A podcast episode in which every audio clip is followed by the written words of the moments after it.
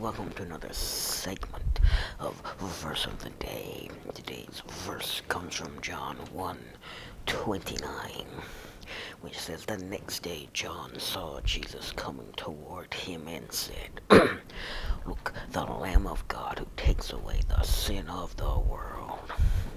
So, John, the gospel writer, is using the words of John the Baptist to give us a clear picture, a clear and perfect picture of what Jesus came to earth to do. You see, Jesus here is described as the Lamb. So, an important note on what a lamb means. So, we talk about a lamb here. So they were used in the Old Testament sacrifices, particularly the Passover, to make atonement or covering for sin. We're going to talk a little bit about Passover ahead of ourselves.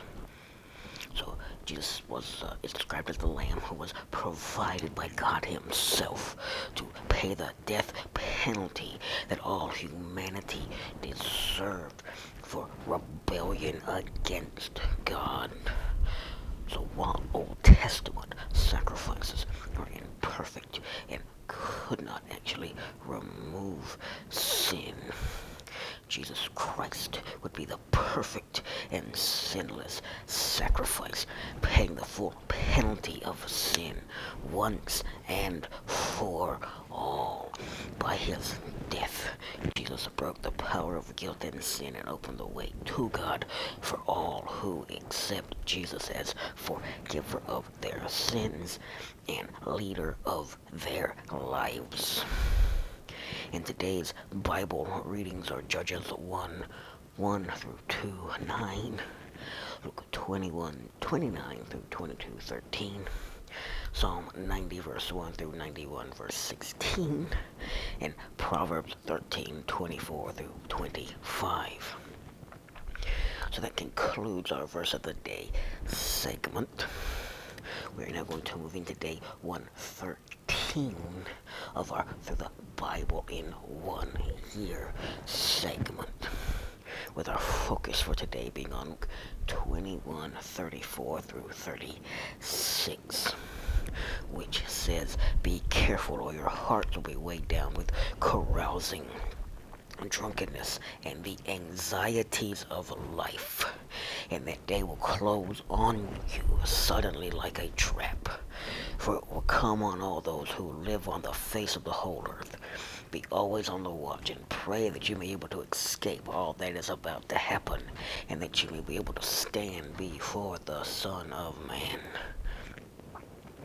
So today's passage is the end of Jesus' prophetic message spoken to his followers before his death.